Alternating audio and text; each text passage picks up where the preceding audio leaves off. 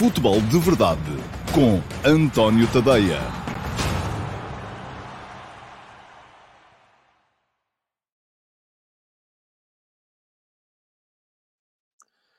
Ora, então, olá, muito bom dia a todos e sejam muito bem-vindos à edição de 31 de agosto de 2022 do Futebol de Verdade. É a edição, deixem-me cá ver o número, eu acho que é a 645. Olha, não escrevi. Hum, acho que sim, acho que é a 645. Hoje é uh, quarta-feira, dia 31 de agosto de 2022. Amanhã fecha o mercado. Uh, portanto, entre hoje e amanhã vamos ter aí uma série de clubes a quererem meter os papéis uh, em cima da hora, ver se aquilo parece que ainda tem que ir por fax muitas vezes, ver se as coisas estão a funcionar ou não estão. Bom, enfim, vai ser com certeza um sprint para muita gente que ainda está não só a tentar ir buscar uh, os últimos reforços, como também a tentar uh, livrar-se de alguns estropícios que ainda estão para lá pendurados nos plantéis, pelos quais, em alguns casos, até se pagaram verbas avultadas, mas que, entretanto, chegou à conclusão que já não servem para aquilo que são os projetos dos clubes neste, neste momento. Portanto, hum, Amanhã e depois vamos ter, com certeza, novidades de mercado. Hoje ainda não há grande coisa, eh, mas eh, hoje temos que eh, abordar aqui, necessariamente, aquilo que foi ontem o uh, Benfica Passos de Ferreira. O Benfica uh, ganhou com mais dificuldade do que uh, certamente muitos esperariam, mas ganhou por 3-2. Fez o pleno, está com 8 jogos, 8 vitórias esta época. quatro dessas vitórias nas pré-eliminatórias da Liga dos Campeões, a garantirem um lugar na fase de grupos. Outras quatro na Liga Portuguesa, a garantirem para já a liderança uh, do campeonato de uma forma isolada. Portanto, eu já lá vou mais daqui a bocado, olhar para, para aquilo que foi esse, esse jogo. Uh, para já, deixem-me só fazer aqui desde já um primeiro ponto de ordem à mesa, que já tive que o fazer, inclusive, nas minhas redes sociais. O futebol de verdade é um espaço livre de arbitragem. Portanto, se a ideia de quem aqui está é vir para aqui discutir arbitragem, meus amigos, tenho todo o gosto que fiquem aí, mas não vai haver uh, resposta. Porquê? Porque uh, não é eu, eu não, não, é não é isso que eu acho não é com isso que eu acho que posso contribuir uh, neste espaço. E não é nisso que eu quero perder o meu tempo e gastar o meu tempo e desgastar-me porque isso desgasta. Porque essa é uma discussão em que nunca ninguém vai ter razão. Ainda hoje e eu estou a dizer isto aqui pelo seguinte hoje de manhã escrevi um, sobre fiz um primeiro balanço de mercado com conclusões que a mim me pareceram, não só não é só o facto de serem interessantes, é o facto de serem fundamentais para aquilo que é o futuro imediato, o futuro próximo do futebol europeu e português por, por arrastamento, e os comentários que aparecem uh, são, em grande parte, é lá, então, depois do Soares Dias ontem, este, este vem para aqui falar de, uh, do, do, que a Premier League está a gastar e tal. E eu ainda respondi, eu, eu, primeiro que tudo, quero perceber uma coisa. O senhor é daqueles que acha que o Soares Dias rouba o Benfica ou é daqueles que acha que o Soares Dias rouba para o Benfica? Porque uh, há essas duas uh, escolas.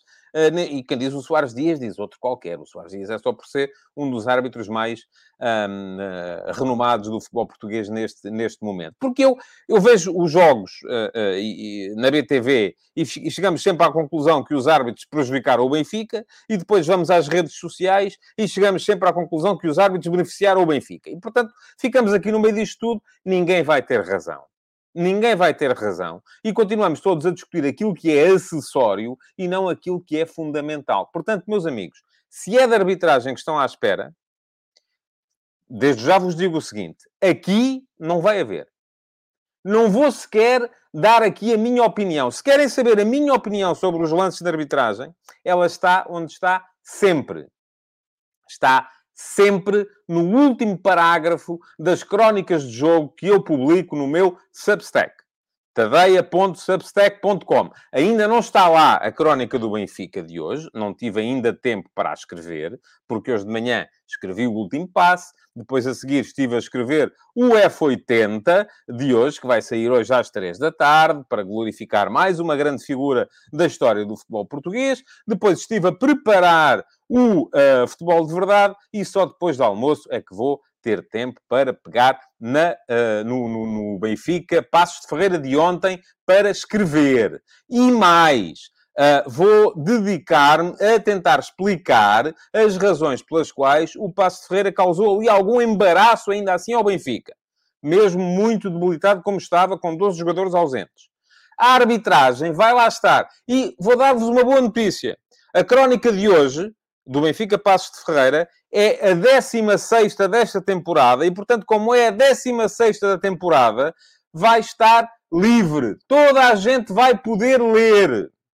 Toda, mesmo quem não é subscritor premium, porque, regra geral, as crónicas, uh, quem não é subscritor premium só consegue ler os primeiros dois parágrafos uh, e depois, daí até ao final, para ler é preciso ser subscritor premium. Também não é uma fortuna, são 5 euros por mês. Mas de qualquer maneira, uh, hoje, mesmo aqueles que não pagam vão poder ir ao, ao, àquilo que se calhar vos interessa, que é a minha apreciação à arbitragem. Portanto, e até podem fazer uma coisa muito simples, que é chegar lá, escusam de estar a perder tempo para ler, scroll down, scroll down, scroll down, e leem só o último parágrafo, que é aquele parágrafo que é sobre a arbitragem. Se é isso que vos interessa. Se vos interessa uh, uh, aquilo que é o futebol. Então podem ficar por aí, quer dizer, os outros também podem ficar por aí. Uh, Deixem-se ficar por aí. Uh, vamos de, vamos uh, debater e falar sobre o jogo, falar sobre o mercado, falar sobre os temas do dia um, e depois, logo na crónica, no último parágrafo, até está a bold a dizer assim: arbitragem, a bold, que é para toda a gente conseguir ver e depois está lá explicado a seguir. Diz-me aqui, pergunta-me o Gonzalo Fistulanal, como fico premium?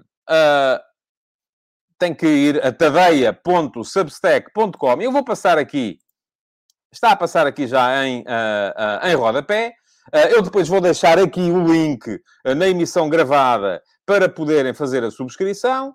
Uh, e depois é só, muito pura e simplesmente, fazerem lá.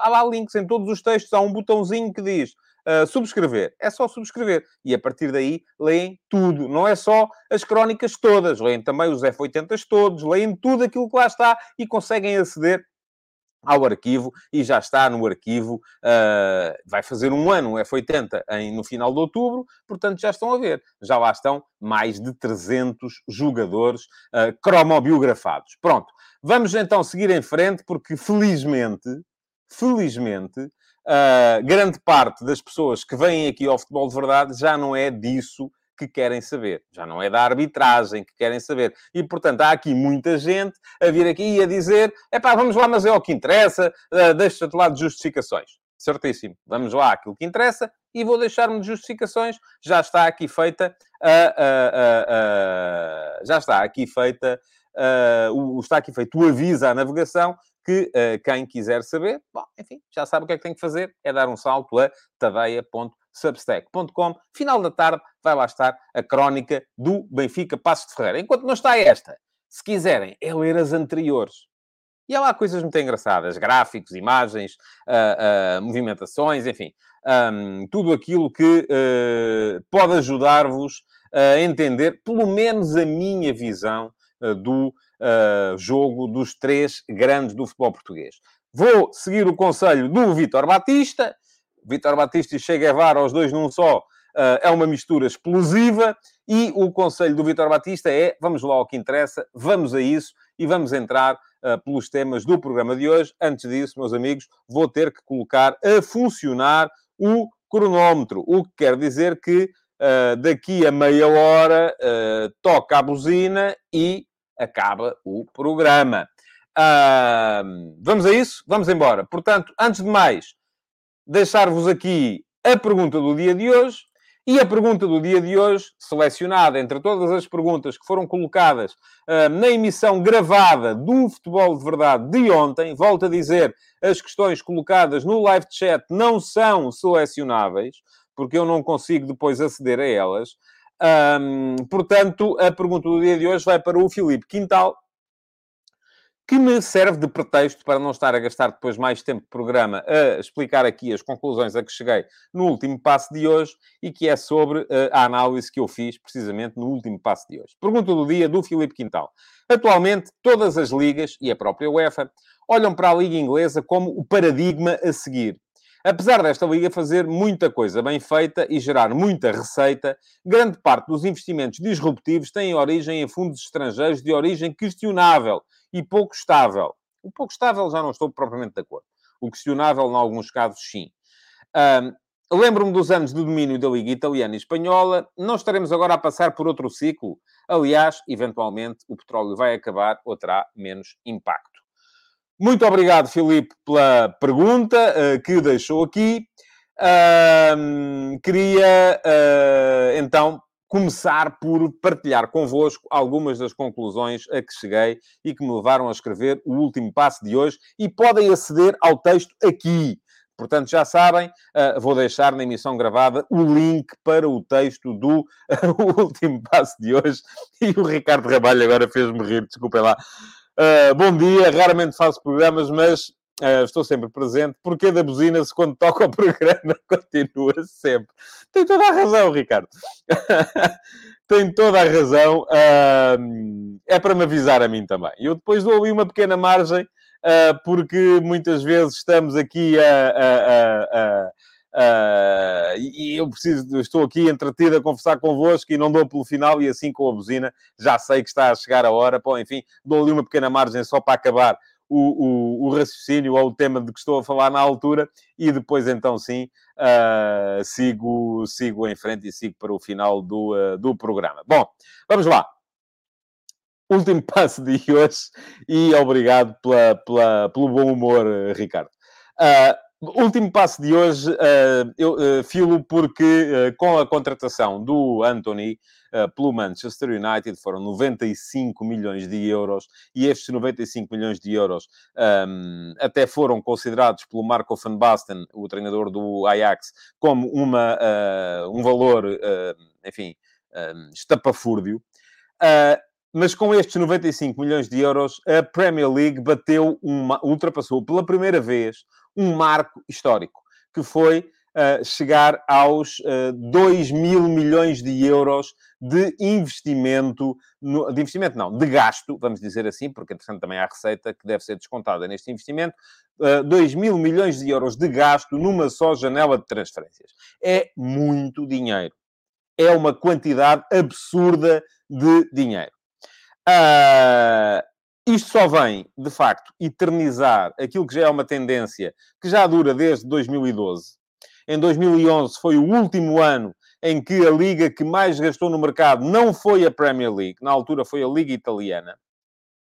Desde 2014 eh, que a Liga Inglesa, a Premier League, gasta, pelo menos foi na altura que bateu esse marco, mil milhões de euros uh, na janela de mercado de verão. Uh, isso aconteceu pela primeira vez em 2014. Em 2018, os italianos ainda lá chegaram e passaram também os mil milhões de euros. Em 2019, além dos italianos, também os espanhóis passaram os mil milhões de euros. Um, em 2020 veio a pandemia e só os ingleses ficaram acima dos mil milhões de euros. Já recuperaram, entretanto, e este ano, ao contrário dos italianos e dos espanhóis, que nunca mais chegaram a esses mil milhões de euros de gastos, os ingleses atingem os 2 mil milhões de euros. É muito dinheiro. E deixem-me só deixar-vos aqui uma coisa muito clara. A minha preocupação, ao contrário daquilo que uh, uh, uh, pergunta-me aqui o João Costa, se há números oficiais dos gastos em Portugal. Enfim, oficiais não há. Não há nenhuma entidade oficial que chegue lá e vá fazer o, o, os gastos totais dos clubes portugueses. Agora, uh, estes números que eu lhe estou a dar da Premier League também não são oficiais. São os números que, uh, aos quais toda a gente pode aceder. Basta ir ao Transfermarkt e uh, aceder às tabelas que eles por lá estão ali. Depois é fazer contas. É somar. É fazer contas de somar. Aqui não são de sumir, são de somar mesmo. Mas, de qualquer modo, também lhe digo que, recorrendo a essas tabelas, o futebol português este ano investiu... Aliás, além da Inglaterra, Só há no top, e quando digo top são as 15 ligas mais gastadoras do mundo, só há no top mais duas ligas que gastaram este ano mais do que em 2019, o último mercado de verão antes da pandemia. Foram as ligas portuguesa e neerlandesa. E porquê? Ora bem, a razão é muito simples. Somos cada vez mais uh, uh, ligas satélite da Premier League. Nós gastamos em concordância com aquilo que recebemos. Se recebemos muito, gastamos... aliás, este ano nem de propósito. Em Portugal, os nossos clubes gastaram em uh, os clubes da Liga Portuguesa gastaram, segundo o Transfermarkt, em transferências 165 milhões de euros. Uh, portanto, isto é para aí 14 vezes menos do que a Premier League. E receberam, naquelas quatro transferências que fizeram mexer o mercado, exatamente 165 milhões de euros. Foram 75 milhões pelo Darwin do, Liverpool, do Benfica para o Liverpool, o dinheiro veio do Liverpool para o Benfica. Foram 45 milhões uh, do, uh, diz o Paulo Neves, que os dados estão na CMVM. Não estão todos. E não estão todos por uma razão. Nem todos os clubes estão, estão cotados em bolsa e, portanto, não têm que ser, uh, não têm que dar satisfações à CMVM. E mesmo os que estão cotados em bolsa só têm que dar satisfações à CMVM de alguns negócios, aqueles que superam um determinado valor. Portanto, não, não estão todos. Além de que, deixe-me que lhe diga, eu precisaria para ir de um mês para andar a consultar todos os comunicados à CMVM uh, só para fazer estas contas e presumindo que elas estão, uh, estariam depois bem. Mas estava a dizer, uh, portanto, os mesmos 165 milhões que os nossos clubes gastaram, Uh, foram os mesmos, na totalidade, foram os mesmos 165 milhões que receberam nas quatro transferências mais sonantes. E já estava a dizer, 75 milhões uh, da transferência de Darwin Nunes do Benfica para o Liverpool, 45 na transferência de Mateus Nunes do Sporting uh, para o uh, Wolverhampton, 25 da transferência de Fábio Vieira do Futebol Clube Porto para o Arsenal e uh, 20 uh, na transferência de uh, João Palhinha do Sporting para o Fulham. Agora, depois é, é verdade que veio muito mais dinheiro. Vieram 41 milhões pelo uh, Vitinha para o Paris Saint-Germain, vieram 40 milhões pelo uh, Nuno Mendes do Sporting para o Paris Saint-Germain, vieram, enfim, uh, veio muito mais dinheiro em transferências que foram feitas para outras ligas. Mas, enfim, isto estava a desviar-me aqui do, do essencial para vos dizer que a, a, a Liga Portuguesa gastou mais este ano do que antes da pandemia, a Liga Neerlandesa também gastou mais este ano do que antes da pandemia e são as duas únicas, além da inglesa, que estão a gastar mais este ano do que antes da pandemia. Uh, de resto, aquilo que estamos a ver é a, a austeridade a impor-se. É verdade que as ligas estão em recuperação, que já, houve uma quebra, mas entretanto já estão todas uh, a subir, mas estão muito longe um, da Liga Inglesa. E aquilo que me preocupa aqui, ao contrário daquilo que uh, muita gente achou, porque as pessoas depois olham para aquilo, leem as três linhas do, do lançamento no Twitter ou no Facebook e dizem: Olha-me, este agora está preocupado com o que os ingleses estão a gastar. Epá, eu não sou nada preocupado com aquilo que os ingleses estão a gastar. Eu acho que os ingleses, aquilo que estão a gastar, é porque têm porque não se sabem, eh, não se sabe aqui de casos de uh, clubes ingleses que estejam a, a, fechar portas. É verdade que é esta questão que o Filipe levanta, e levanta bem, uh, que é uh, o dinheiro ali não é, se calhar, muito estável, porque basta o investidor sair, e eu aí digo-lhe, Filipe, não estou nada preocupado com isso, porque qualquer investidor que saia de um clube Premier League, imediatamente aparece outro. Neste momento, aquilo que há é muita gente interessada em comprar e pouca gente interessada em vender, por uma razão muito simples. Aquilo dá dinheiro. A questão é esta, e é por isso que eu não estou nada preocupado. Posso estar preocupado com a origem do dinheiro, o facto de ser questionável, uh, uh, uh, e de facto isso, enfim, não me agrada a ideia de ter ali o dinheiro de um oligarca russo, não me agrada a ideia de ter ali o dinheiro do Fundo Soberano da Arábia Saudita, uh, não me agrada, porque são, enfim, regimes ou pessoas cujo dinheiro é, é, é, é duvidoso, mas isto, enfim, é uma questão ética barra moral, uh, e é preciso separá-la da questão Uh, da sustentabilidade. E a sustentabilidade está mais do que garantida. Basta vermos que os a Premier League este ano, com os seus 2 mil milhões de euros de investimento, e isto vai aumentar, atenção, vai aumentar. Fala-se num defesa para o Chelsea, fala-se num médio para o Liverpool, fala-se num guarda-redes para o Manchester United. Portanto, isto vai crescer, vai aos 2.200 milhões. ainda, de certeza absoluta, uh, antes de fechar o mercado, que é amanhã. Alguém me perguntava aqui há bocado, uh, era o N. Steve, se o mercado fecha hoje, à meia-noite ou amanhã. Ainda vamos ter o dia de hoje e o dia de amanhã. A Inglaterra fecha às 23 horas de amanhã. Em Portugal, creio que fechará à meia-noite de amanhã. Portanto, temos uma hora de avanço. Se algum clube inglês nos vier buscar jogadores, ainda temos uma hora para o substituir depois. Uh, mas estava a dizer, aquilo que é preocupante não é a, a questão... Pode ser a questão ética-moral, sim. Sem dúvida. Não é a questão da sustentabilidade. Essa está mais garantida porque aquilo dá dinheiro. E a prova de que dá dinheiro é que, esta época, uh, os clubes ingleses a Premier League gastou tanto como as outras quatro ligas das Big Five juntas. Estou a falar de Itália, Alemanha, França e Espanha. A Espanha já é a quinta liga a gastar mais. Em Espanha, as medidas de austeridade impostas pelo senhor, pela liga do senhor Javier Tebas um, são, estão a, a, a, estão aqui o José Neto a dizer, não é verdade, o mercado fecha quinta às 23h59. Então é isso que eu estou a dizer. Eu disse à meia-noite, pronto, é um minuto de diferença. Não, mas é, fecha.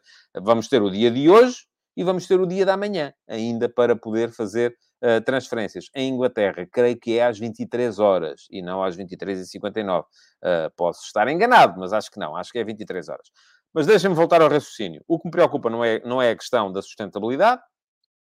O que me preocupa é um bocadinho a questão ética-moral, sim, porque, mas isso, enfim, é assim em todo lado. É uma chatice, mas é a verdade. É assim em todas as áreas de negócio. Agora, aquilo que me preocupa, uh, uh, o, o diz-me ainda ao José Neto, ainda há todo o dia de quinta-feira. Sim, mas é isso que eu estou a dizer, José. Hoje é quarta, não é? Não estou enganado, pois não, deixa cá ver. Sim, hoje é quarta, portanto temos hoje e amanhã. É isso, basicamente. estava a dizer, aquilo que me preocupa é a questão da uh, competitividade. Esse é que é o, o, tema que verdadeiramente me preocupa. Porquê? Uh, afinal, aqui era uma questão de terminologia. Diz o Pedro Ferreira que se fosse quinta à meia-noite era hoje, daqui a umas horas. Pronto, está bem. Então é quinta às 23h50. Eu, quando digo meia-noite de quinta, é meia-noite da manhã, não é meia-noite de hoje para amanhã. Uh, bom, aquilo que me preocupa, de facto, é uma questão de competitividade. Porque nós vamos ver, e olhamos aqui para os 10 clubes que mais gastaram no mercado deste verão, e destes 10, 7 são da Premier League. Manchester United vai com 238 milhões, Chelsea com 186, West Ham com 182, Tottenham com 169, Nottingham Forest 157, Barcelona 153 e provavelmente não vai ter dinheiro para pagar. Bayern 137, Newcastle 136, Arsenal 132 e Paris Saint-Germain 129. Os nossos clubes aparecem, o Benfica em 23º lugar, 59 milhões, o Flóculo Porto em 32º com 47 milhões e o Sporting em 36º com 41 milhões. Depois vamos ver as vendas, um, ou, ou, ou, vamos ver, ainda melhor do que isso, a margem de lucro, e na margem de lucro uh, são os clubes, uh, uh, já não aparecem os clubes ingleses, quer dizer que eles valorizaram em termos desportivos e não em termos financeiros. O Ajax é quem teve mais lucro neste mercado, com 115 milhões. Segue-se o Sporting com 77. O Brighton com 76. O Lille 76. Mónaco 73. Salzburgo 63. Benfica 62. Sevilha 59. Burnley 56. E Watford 54, eh, sendo o Porto 14 com 39. Portanto, eh, o que isto quer dizer é que quem está a investir, de facto, são os ingleses. E se estão a investir é porque podem. A minha preocupação, volto a dizer aqui, é apenas uma questão de competitividade. Porque aqui a questão que podemos colocar é quase filosófica. Já sabemos que o mercado livre proporciona isto. Já sabemos que o mercado livre vai sempre proporcionar que a criação de gigantes hegemónicos, seja em que área for. E a questão aqui é filosófica. É o quê? É queremos isto ou não queremos isto? Antes de ser uma questão legal, que é podemos impedi-lo ou não podemos impedi-lo. Eu acho que não podemos impedi-lo. Ponto 1. Um. Uh, depois, o que acho de facto é que esta é uma questão uh, uh, que é, sobretudo, um, de decidirmos se queremos isto ou não. E eu vou já dizer, eu não quero. Eu não quero isto. Eu quero que os nossos clubes continuem, e os nossos, os espanhóis, os italianos, e os alemães, e os franceses, e de preferência os neerlandeses, e os belgas, uh, e por aí afora, continuem a ser capazes de competir internacionalmente com os clubes ingleses. Mas se isto se avoluma, isso vai deixar de acontecer. Portanto, meus amigos, a conclusão, a minha conclusão, pelo menos é esta, e é muito simples. É que nós podemos ser todos, e eu não sou, mas vocês podem ser todos contra a ideia de uma Superliga. Ai, não, porque isso é o fim do futebol. É aquelas coisas que a malta vai lendo e incorpora e acha que tem que ser assim porque temos que ser tradicionalistas e saudosos do passado e tal e não sei o quê. Podemos ser todos contra. Mas a não ser que, eh, que consigamos acabar uh, com, com o mercado livre, e não me parece que isso vá acontecer, até o Gorbachev já uh, faleceu ontem, Uh, portanto, onde é que já vai a ideia do mercado uh, uh, regulado, a não ser que consigamos acabar com o mercado livre, aquilo que vai acontecer é que cada vez mais os clubes ingleses vão ser mais. por uma razão muito simples. Porque estão a fazer bem a coisa, porque tomaram conta do mercado global. Hoje em dia, vamos nós onde formos, na Europa, na América do Sul, na América do Norte, na Ásia, na África, a malta quer, quer a Premier League. E isto não vai mudar isto vai agravar. E, portanto, a não ser que nós consigamos uh, uh, introduzir aqui uh, questões reguladoras no mercado livre, e eu acho que isso começa por não ser legal, e tenho dúvidas de que seja in inteligente, a não ser que queiramos prejudicar uma liga que a única coisa que está a fazer é ser competente na forma de fazer as coisas, só há um caminho. É sentar à mesa da Liga, uh, uh, da Liga uh, Inglesa os maiores clubes de todo o mundo. É conseguirmos partilhar receitas com eles. caso contrário, não vejo razão. Diz-me aqui o Ghost Rider Sankasek. Uh, ouça, isso é assim, a lavagem de dinheiro, com certeza é isso que quer dizer, passa publicidade à lavandaria em questão. eu sei que sim, que há muito caso de lavagem de dinheiro no futebol, no calçado, no têxtil, na alta finança, em tudo e mais alguma coisa. E se alguém souber dizer-me aqui como é que é possível acabar com isto no futebol, sem acabar com isto no resto da sociedade, epá, eu assino já por baixo. Assino já por baixo.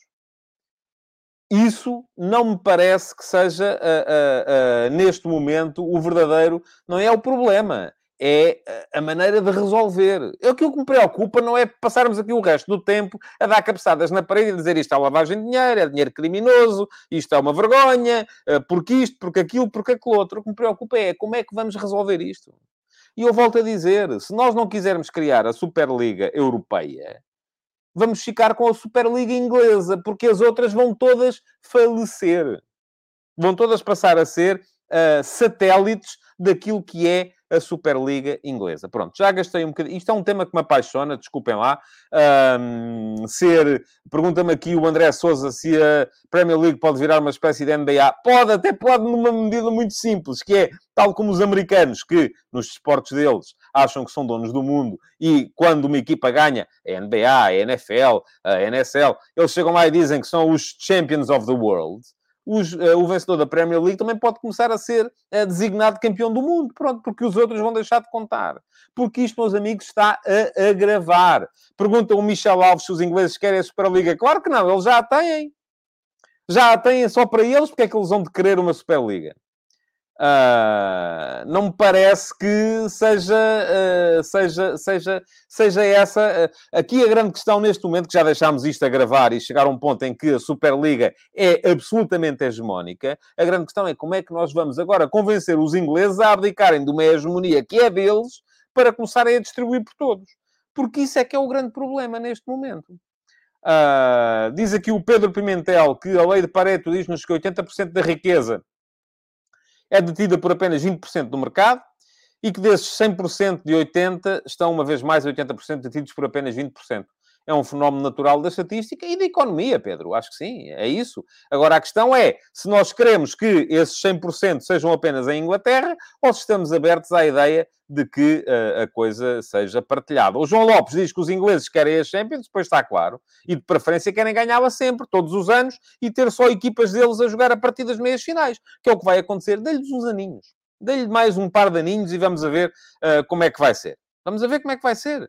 Um, o que é que vai acontecer por aí? Uh, e diz aqui o Vitor Batista, boicotar os bifes. não, não me parece que seja por aí, porque depois as pessoas querem é ver a Premier League, porque é o melhor espetáculo.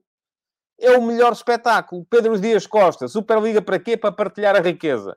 Porque senão é a tal lei de Pareto do que falava aqui atrás o uh, Pedro, uh, a riqueza vai toda para lá. Vamos ter que seguir em frente, um, porque, caso contrário, não há tema do dia e eu ainda quero passar pelo tema do dia. E ainda antes disso, quero passar aqui, muito rapidamente, pelos ataques rápidos, que também são tema para hoje. E uh, temos aqui duas ou três questões, não são muitas mais, mas temos aqui duas ou três questões que eu preciso de, e tenho que virar aqui o, o papelinho, porque isto onde é que está? Onde é que eu tenho as notas relativas aos ataques rápidos? Estão aqui, já encontrei. E, entretanto, uh, desapareci da imagem. Já cá estou outra vez. Bom, uh, só pequenas notas de mercado para uh, falar aqui, da, da, reforçar aquilo que já disse ontem relativamente à aquisição de Artur Gomes uh, pelo Sporting, parece estar já praticamente feita. Uh, isto para vos dizer que, volto a dizer, a questão não é o jogador ser mau jogador, não me parece que seja mau jogador, acho é que é mais um cromo repetido para o tipo de jogadores que o Sporting já tem. que uh, bem o Sporting a renovar contrato com uh, Coates. Uh, em relação ao Flóculo Porto, fala-se então agora na entrada do Samuel Portugal, vindo do Portimonense, para suplente do Diogo Costa. Um, creio eu que será para suplente. Volto a dizer, se é para suplente, acho que é um investimento desnecessário, a não ser que na SAD do Porto saibam alguma coisa que a gente ainda não sabe uh, e que tem a ver com o futuro próximo do Diogo Costa, ou eventualmente, não digo já neste mercado, porque já só faltam dois dias, mas em janeiro. Para o caso de vir a ser preciso, em janeiro, uh, uh, vender o uh, vender o, o, o, Diogo Costa. Vamos ver se o Porto este ano, em janeiro, não vai ter que fazer uma operação de salvamento, tal como foi uh, no ano passado a operação de salvamento do feita com o Luís Dias. Uh, Diz-me aqui o Marco Lopes, Artur Gomes joga nas alas, é isso? Pensei que era avançado. Ele joga, é, é basicamente um extremo esquerdo que é destro. Pronto, basicamente é isso. Uh, mas a questão não é se joga nas alas ou no meio, até porque no ataque do Sporting toda a gente joga em todo o lado. A questão é que é um jogador muito semelhante em termos de características aos jogadores que já estão no, no plantel do Sporting. O Sporting precisava de jogadores diferentes. Um, e o João Lopes diz que 4 milhões por um suplente, neste caso o Samuel Portugal, quando o Porto precisa mesmo de um médio. Eu tenho mais dúvidas que o Porto também precisa de um médio, sobretudo no imediato, creio que não. Uh, e o uh, Bruno Coelho pergunta, Diogo Costa de saída, 4 milhões para um guarda-redes que vai ser banco, pelo menos meia época, parece muito. Enfim, não é muito se for, de facto, para ele começar a jogar em janeiro. Uh, se for para ficar a aquecer o banco durante o ano inteiro, já me parece mais duvidoso. O Hugo Macedo uh, queixa-se, mais um guarda-redes, precisamos é de um médio criativo, mas desse o Portimonense acho que não tem lá, e portanto fica complicado. Uh, mas a questão aqui é outra, é, mesmo a chegada de um médio criativo, sendo o Sérgio Conceição o treinador que é, provavelmente ele não ia começar a jogar antes de janeiro. Não, ninguém começa, o PP não começou, o Taremi não começou, Uh, portanto, o, com o Sérgio Conceição é muito. O David Carmo ainda está a aquecer que é uma posição diferente, uma posição que não existe tanto em termos de adaptação às, às ideias de jogo do Futebol do Porto. Uh, portanto, mesmo que venha um jogador para o meio-campo, duvido que com o Sérgio Conceição ele comece a jogar uh, antes do Campeonato do Mundo. O João Lopes pergunta salvamente porquê, já fez o dinheiro que precisava. Ouça, isso é o que nós pensamos também no ano passado pensávamos. E também pensávamos que o Sporting já tinha feito o dinheiro que precisava e afinal acabou por sair o Mateus Nunes. Um, portanto, uh, uh, aqui a questão é, eles é que sabem se precisam ou se não precisam, não é?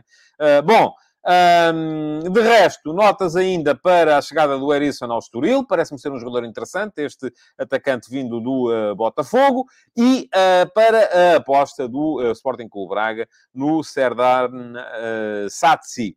Uh, um defesa central jovem que vem do Besiktas uh, e, ehm, enfim, uh, vamos a ver também como é que se vai, como é que vai ou não entrar numa equipa do Braga que está, que está claramente em, num, bom, num bom momento. Bom, o Benfica vai estar à espera, em princípio, daquilo que vai ser o último dia, com certeza, do mercado. Diz-me aqui ainda o Cadecinfa, o Benfica precisa de mais reforços para a frente um 10 extremo, o Benfica tem, ou um 10 e um extremo, eventualmente, tem poucas soluções na frente. Eu não acho que tenha poucas soluções na frente, mas uh, até porque, enfim, já lá vamos falar do Benfica mais à frente. Um, e é isso mesmo, temos que entrar já no tema do dia, que é o Benfica, quando ainda temos 5 minutos para falar do tema do dia, nada mal. Uh, portanto, vamos lá para o ataque organizado de hoje, que é para vos falar do jogo de ontem entre o uh, Benfica e o uh, Futebol Clube Passos de Ferreira. Vamos a isso. Bom, estava à espera, e é isto tenho para vos dizer, de muito menos dificuldades do Benfica no jogo contra o Passos de Ferreira.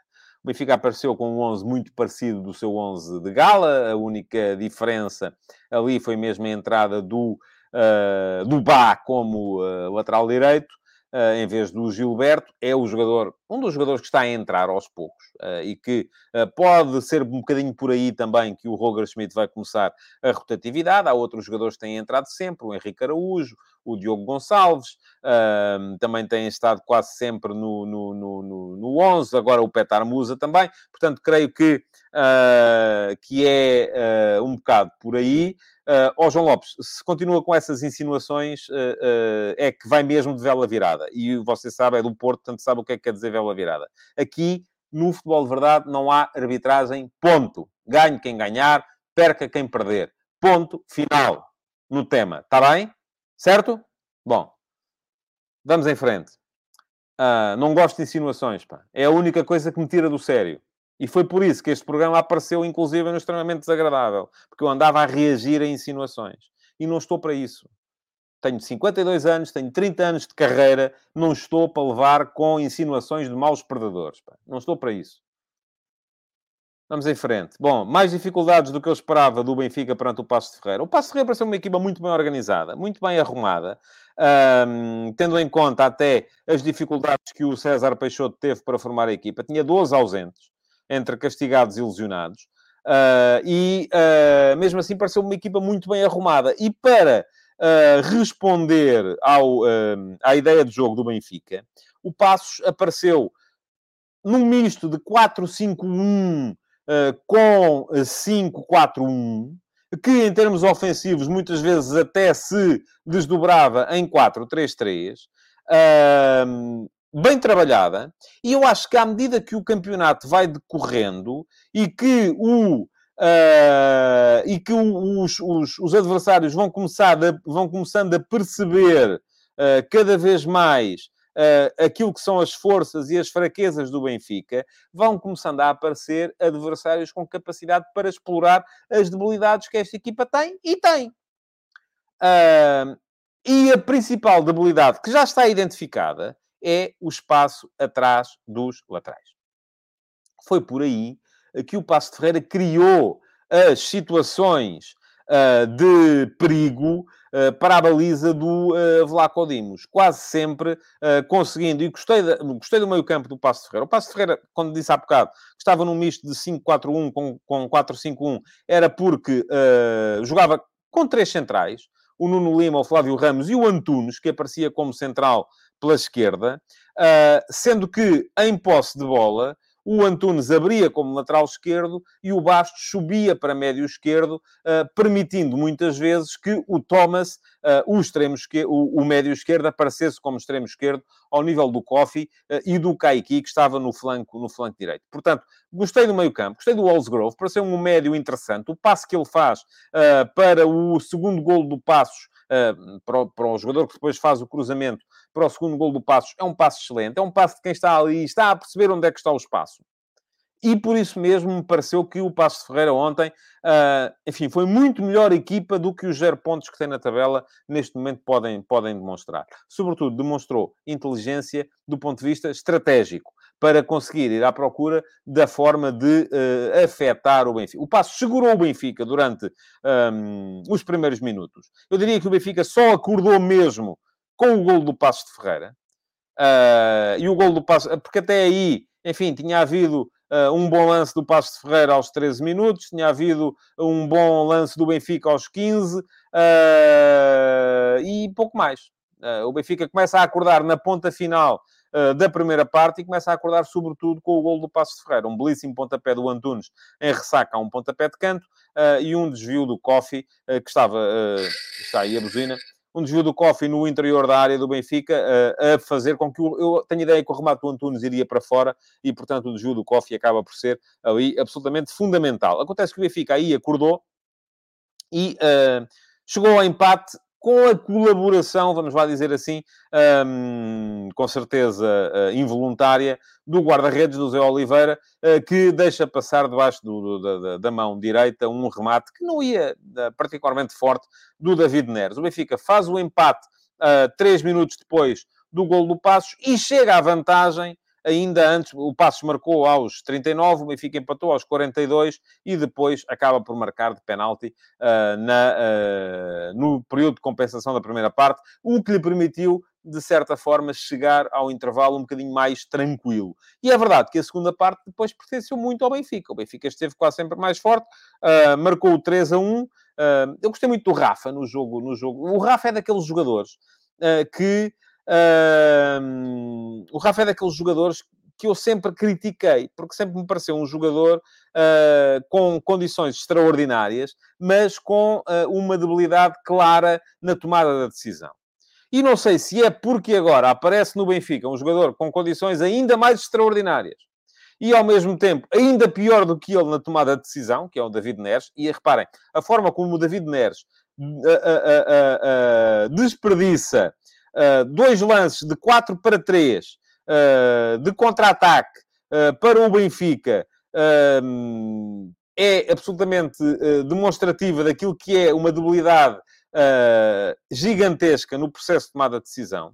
Tal como é depois um lance na segunda parte em que ele consegue driblar o mesmo jogador duas vezes, uma para fora, outra para dentro, e depois, quando tem colegas na área aos quais só tinha que entregar a bola, tentou driblá-lo para fora outra vez. Uh, portanto, mais uma vez, errado na tomada de decisão. Não estou nada uh, convencido que o Neres seja aquela coisa escalofriante de que muita gente fala. Uh, quem eu acho que cresceu muito com a passagem para o meio, e diz-me aqui o Bruno Silvestre, foi o Rafa. Acho que o Rafa, ontem, fez um belíssimo jogo mais uma vez. Está melhor na tomada de decisão. Não sei se os treinos do Roger Schmidt estão, estão a ajudá-lo, mas a verdade é que foi muito à conta dele, de facto, e diz aqui o Alder Paiva, para o bem e para o mal, o Rafa é hoje o jogador mais decisivo do Benfica. Concordo. Uh, e junto ao Rafa, até mais o João Mário, pela capacidade que ele tem de, uh, de gerir os ritmos do jogo, do que o próprio uh, David Neres. agora, que o Neres é, de todos, o jogador que tem mais condições, não tenho dúvidas nenhuma é um jogador tecnicamente fantástico, eh, praticamente insuperável no 1 para 1, precisa é de meter um bocadinho aqueles neurónios a, a funcionar. E isso nem sempre acontece. Muito bem, o Benfica chegou ao 3 a 1, uh, eh, num lance em que o Rafa isola o, uh, o Gonçalo Ramos.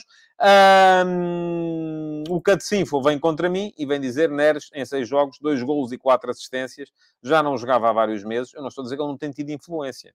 Uh, e por acaso não tenho aqui de cor os números do Rafa. Uh, mas, uh, mas vamos ver, vamos ver. Pergunta-me o Manuel Salvador se o Ricardo Horta decide melhor.